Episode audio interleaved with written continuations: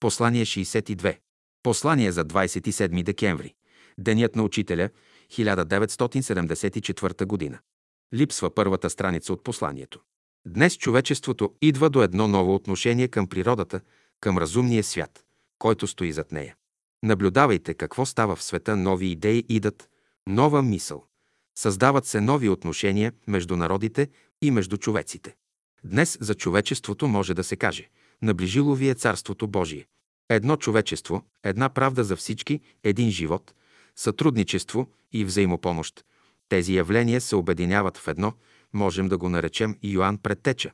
Подготвят се условията за живота на ученика, знанието за който донесе учителя. Светлината създаде органическия живот. Той разкрива нейната дълбока вътрешна същина. Светлината на Слънцето и на звездите е една и съща. Следователно живот има в цялата Вселена. Има милиони земи, като нашата и следователно живот, подобен на нашия. Човек е гражданин на Всемира. Той може да посети която и да е планета, което и да е човечество, но пътищата към Всемира са духовни.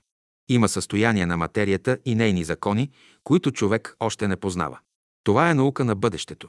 Човек може да отиде до който и да е населен свят, но трябва да мине през Слънцето, да се облече в неговата светлина и с нея да отиде. Човек може да отиде и до звездите, облечен в слънчевата дреха.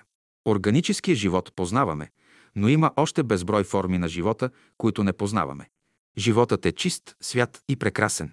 Такъв трябва да го пазим, събуй обущата си. Трябва ново отношение към разумната природа. Нека радостта да съпътства живота ни. Каквото правите за учителя, правете го с радост.